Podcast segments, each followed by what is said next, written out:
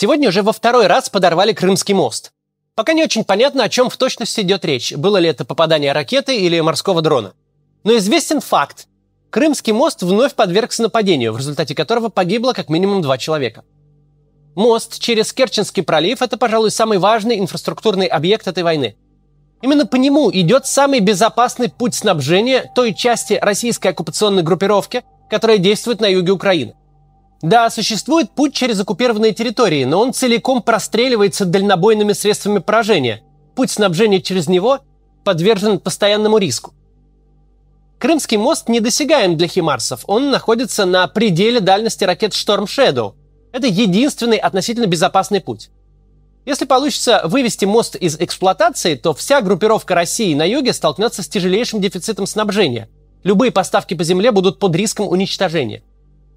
Крымский мост с этой точки зрения цель, во-первых, в военном смысле легитимная, во-вторых, опять же, в военном смысле оправданная. Атака Крымского моста – это не диверсия ради диверсии, это не теракт. Это диверсия с военными целями.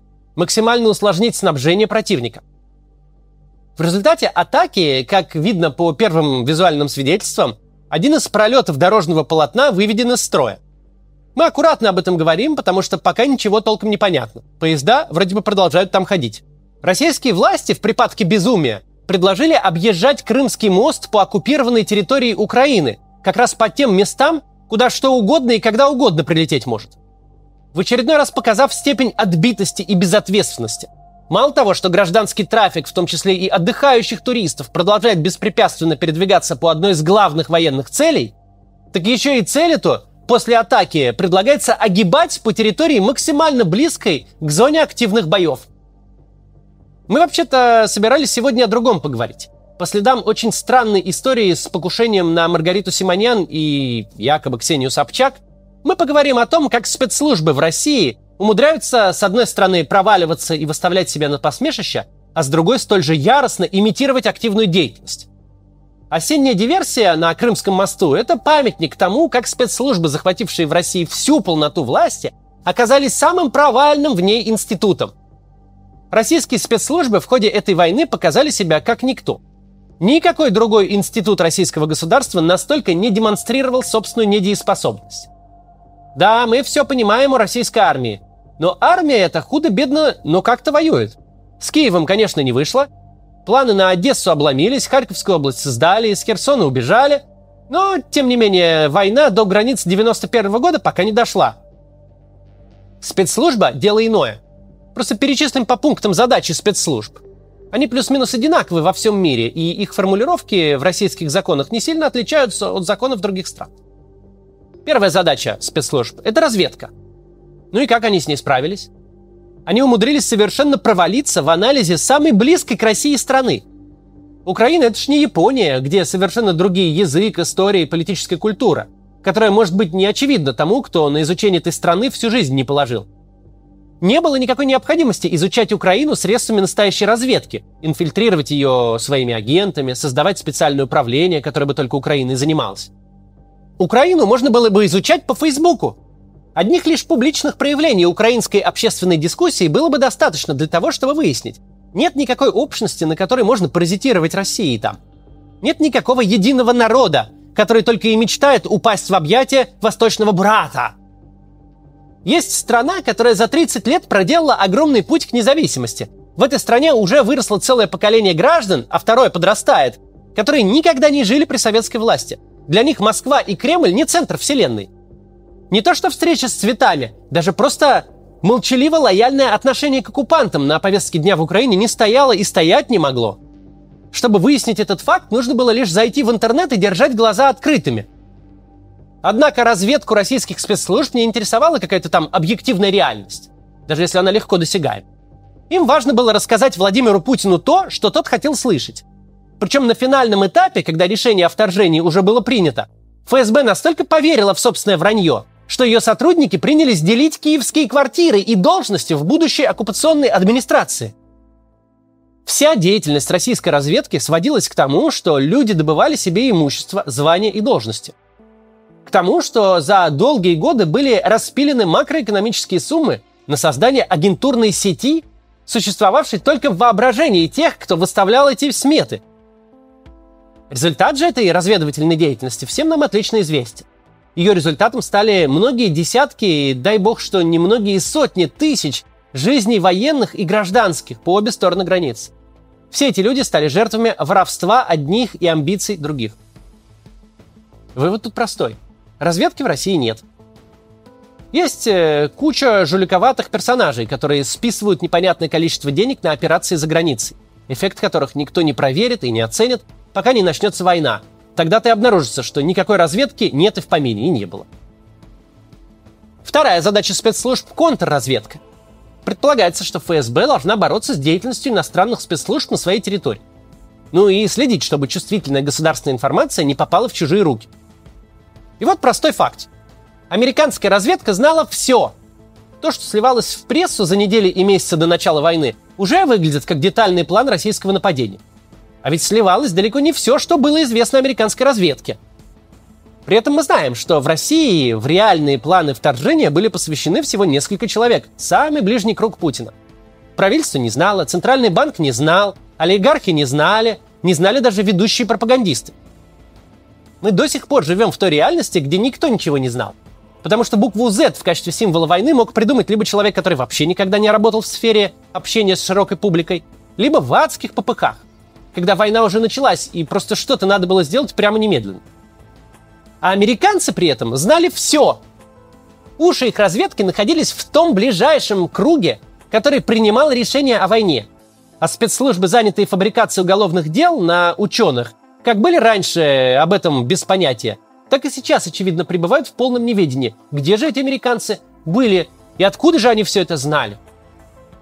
Это я напомню все, при том, что спецслужбы полностью контролируют в России власть.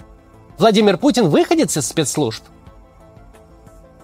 У спецслужб имеются неограниченные полномочия, неограниченные возможности. В России над ними нет никого. И при этом они проваливаются во всем, что должны делать. Так вот, Третья задача спецслужб – борьба с терроризмом. Тут мы сделаем на всякий случай оговорку. Терроризм мы понимаем не в настоящем значении этого слова, не в смысле акта, направленного на запугивание общества. Мы понимаем это в самом упрощенном значении. Случился взрыв в центре Петербурга, значит теракт. А случился взрыв же не только в центре Петербурга. До этого было убийство Дарьи Дугиной, а между ними фура с 20 тоннами взрывчатки, беспрепятственно проехавшая всю страну пересекший досмотр на границе и успешно взорвавшийся на Крымском мосту. Украинская страна, какие бы формы она ни принимала, очень успешно все полтора года работает на российской территории, не встречая при этом практически никакого сопротивления со стороны тех, кто весьма успешно борется с террористами и экстремистами в лице структур Навального, например. И последняя функция спецслужб – это секретная работа. Сбор информации в структурах и сообществах, которые интересны государству спецслужбы шпионят внутри других спецслужб. Внутри армии, внутри госкомпаний. Их задача в том, чтобы всякие разные вооруженные люди и люди с другим ресурсом, например, с большим финансовым, не вышли из-под контроля и не вздумали перехватить власть. Ну и как они справились с этой задачей? Это можно спросить у Евгения Пригожина, чья ЧВК была просто наводнена всякими прикомандированными сотрудниками, которые умудрились прохлопать ушами вооруженный мятеж – в каждой своей задаче российские спецслужбы умудрились не просто провалиться, а провалиться с треском, унизительнее некуда. Ни в одном из перечисленных мною случаев им невозможно найти никакого оправдания. В чем они точно преуспели, это в поиске диверсионных групп и предотвращении покушений. На кого только не планировались покушения. Владимир Соловьев, Ольга Скобеева, ее муж Евгений Попов, Дмитрий Киселев. Всякий раз их планировали максимально потешные группы молодых людей, чьи конспиративные квартиры были набиты свастиками, украинскими флагами, поддельными паспортами. Для полноты картины им не хватало только большой неоновой вывески «Украинское подполье, посторонним вход воспрещен». И вот молодые люди, буквально 18 лет от роду, сидят в судебной клетке со следами пыток на лице и запястьях, которые даже никто не потрудился скрыть. Самое интересное в этой истории, откуда в пресс-релизе ФСБ возникла фамилия Ксении Собчак – но понятное дело, когда тебе нечем хвастаться в реальном мире, ты начинаешь хвалиться решением тех проблем, которые сам для себя придумал. Если предотвращать настоящие теракты, диверсии и покушения получается не очень хорошо, а их организаторы и исполнители успешно уходят от ответственности, то тебе для красивой отчетности нужно организовать свое покушение. которое ты потом без проблем и раскроешь. Как организуешь уже детали? Возможно, просто выдумаешь его и назначишь подозреваемыми первых же ребят, которые раньше числились как экстремисты из твоей базы подучетного контингента. А возможно, через провокаторов подтолкнешь людей на реальную попытку. Главное, что все дело от начала до конца будет под твоим контролем. Собчак же получилось интереснее. Собчак это похоже на куда более хитрый почерк спецслужб. На провокацию внутри провокации. То есть ты здесь не просто обеспечиваешь себе отчетность, не просто разыгрываешь покушение, но еще и знатно дискредитируешь публичного спикера, который не вполне подконтролен. Ни один здоровый человек не хочет, чтобы его фамилия по какому бы то ни было поводу шла через запятую Симоньян, даже если это список победителей лотереи. Любого независимого и адекватного спикера это характеризует лишь одним образом. Он не независимый и неадекватный, он часть системы. В отличие от обычного компромата, от такого очень сложно отбиться. Потому что невозможно добыть доказательства, что никто на тебя не собирался покушаться. Это не тайные счета и не тайные любовники. Это факт твоей жизни, который не просто полностью вымышлен, но который при этом сложно или невозможно опровергнуть. Недоброжелатели и при Путине, и после Путина будут тебе припоминать, что ты такая же, как Симоньян. Типа, вот смотри, даже вон покушение предотвращали против вас обеих. О чем это нам говорит? О том, что российские спецслужбы не умеют выполнять свои базовые функции. Зато они безупречно умеют выполнять то, что делегирует им политическое руководство. Провоцировать, обманывать, разрушать репутации, сталкивать людей между собой и дискредитировать их, и ставить людей в положение, из которого у них не будет хорошего выхода. Отдельно здесь интересно, что считается в России компроматом. Компромат – это близость к власти. Причем похоже, что все это понимают. Власть и ее присные создали себе такой образ и такую репутацию, что не нужно даже выдумывать человеку никаких грехов. Достаточно сказать, он один из нас. Ведь все, и они сами, понимают, что мы тут синоним говна куски. Но понятное дело, когда речь идет о человеке уровня Собчак, это уж слишком дешевая провокация и слишком на коленке сделанная. Это провокация, которая полностью растворится через неделю. Эта провокация такая же, как любая другая деятельность спецслужб, от разведки до борьбы с терактами. Бессмысленная, лживая, а главное безрезультативная. Которая, очевидно, понравится кому-то из начальства, но на общество эффекта не возымеет. Вот такой сегодня у нас разговор про спецслужбы. В конце послушаем еще одну песню ДДТ из нового альбома. Кстати, заходите на Планету.ру, чтобы их поддержать. Там можно и альбомы на физических носителях купить, и просто поддержать группу. Им сейчас не, не так просто. Посмотрите клип, мы его сделали сами. Музыка э, Юрия Шевчука и Дмитрия Емельянова. Моя надежда умерла,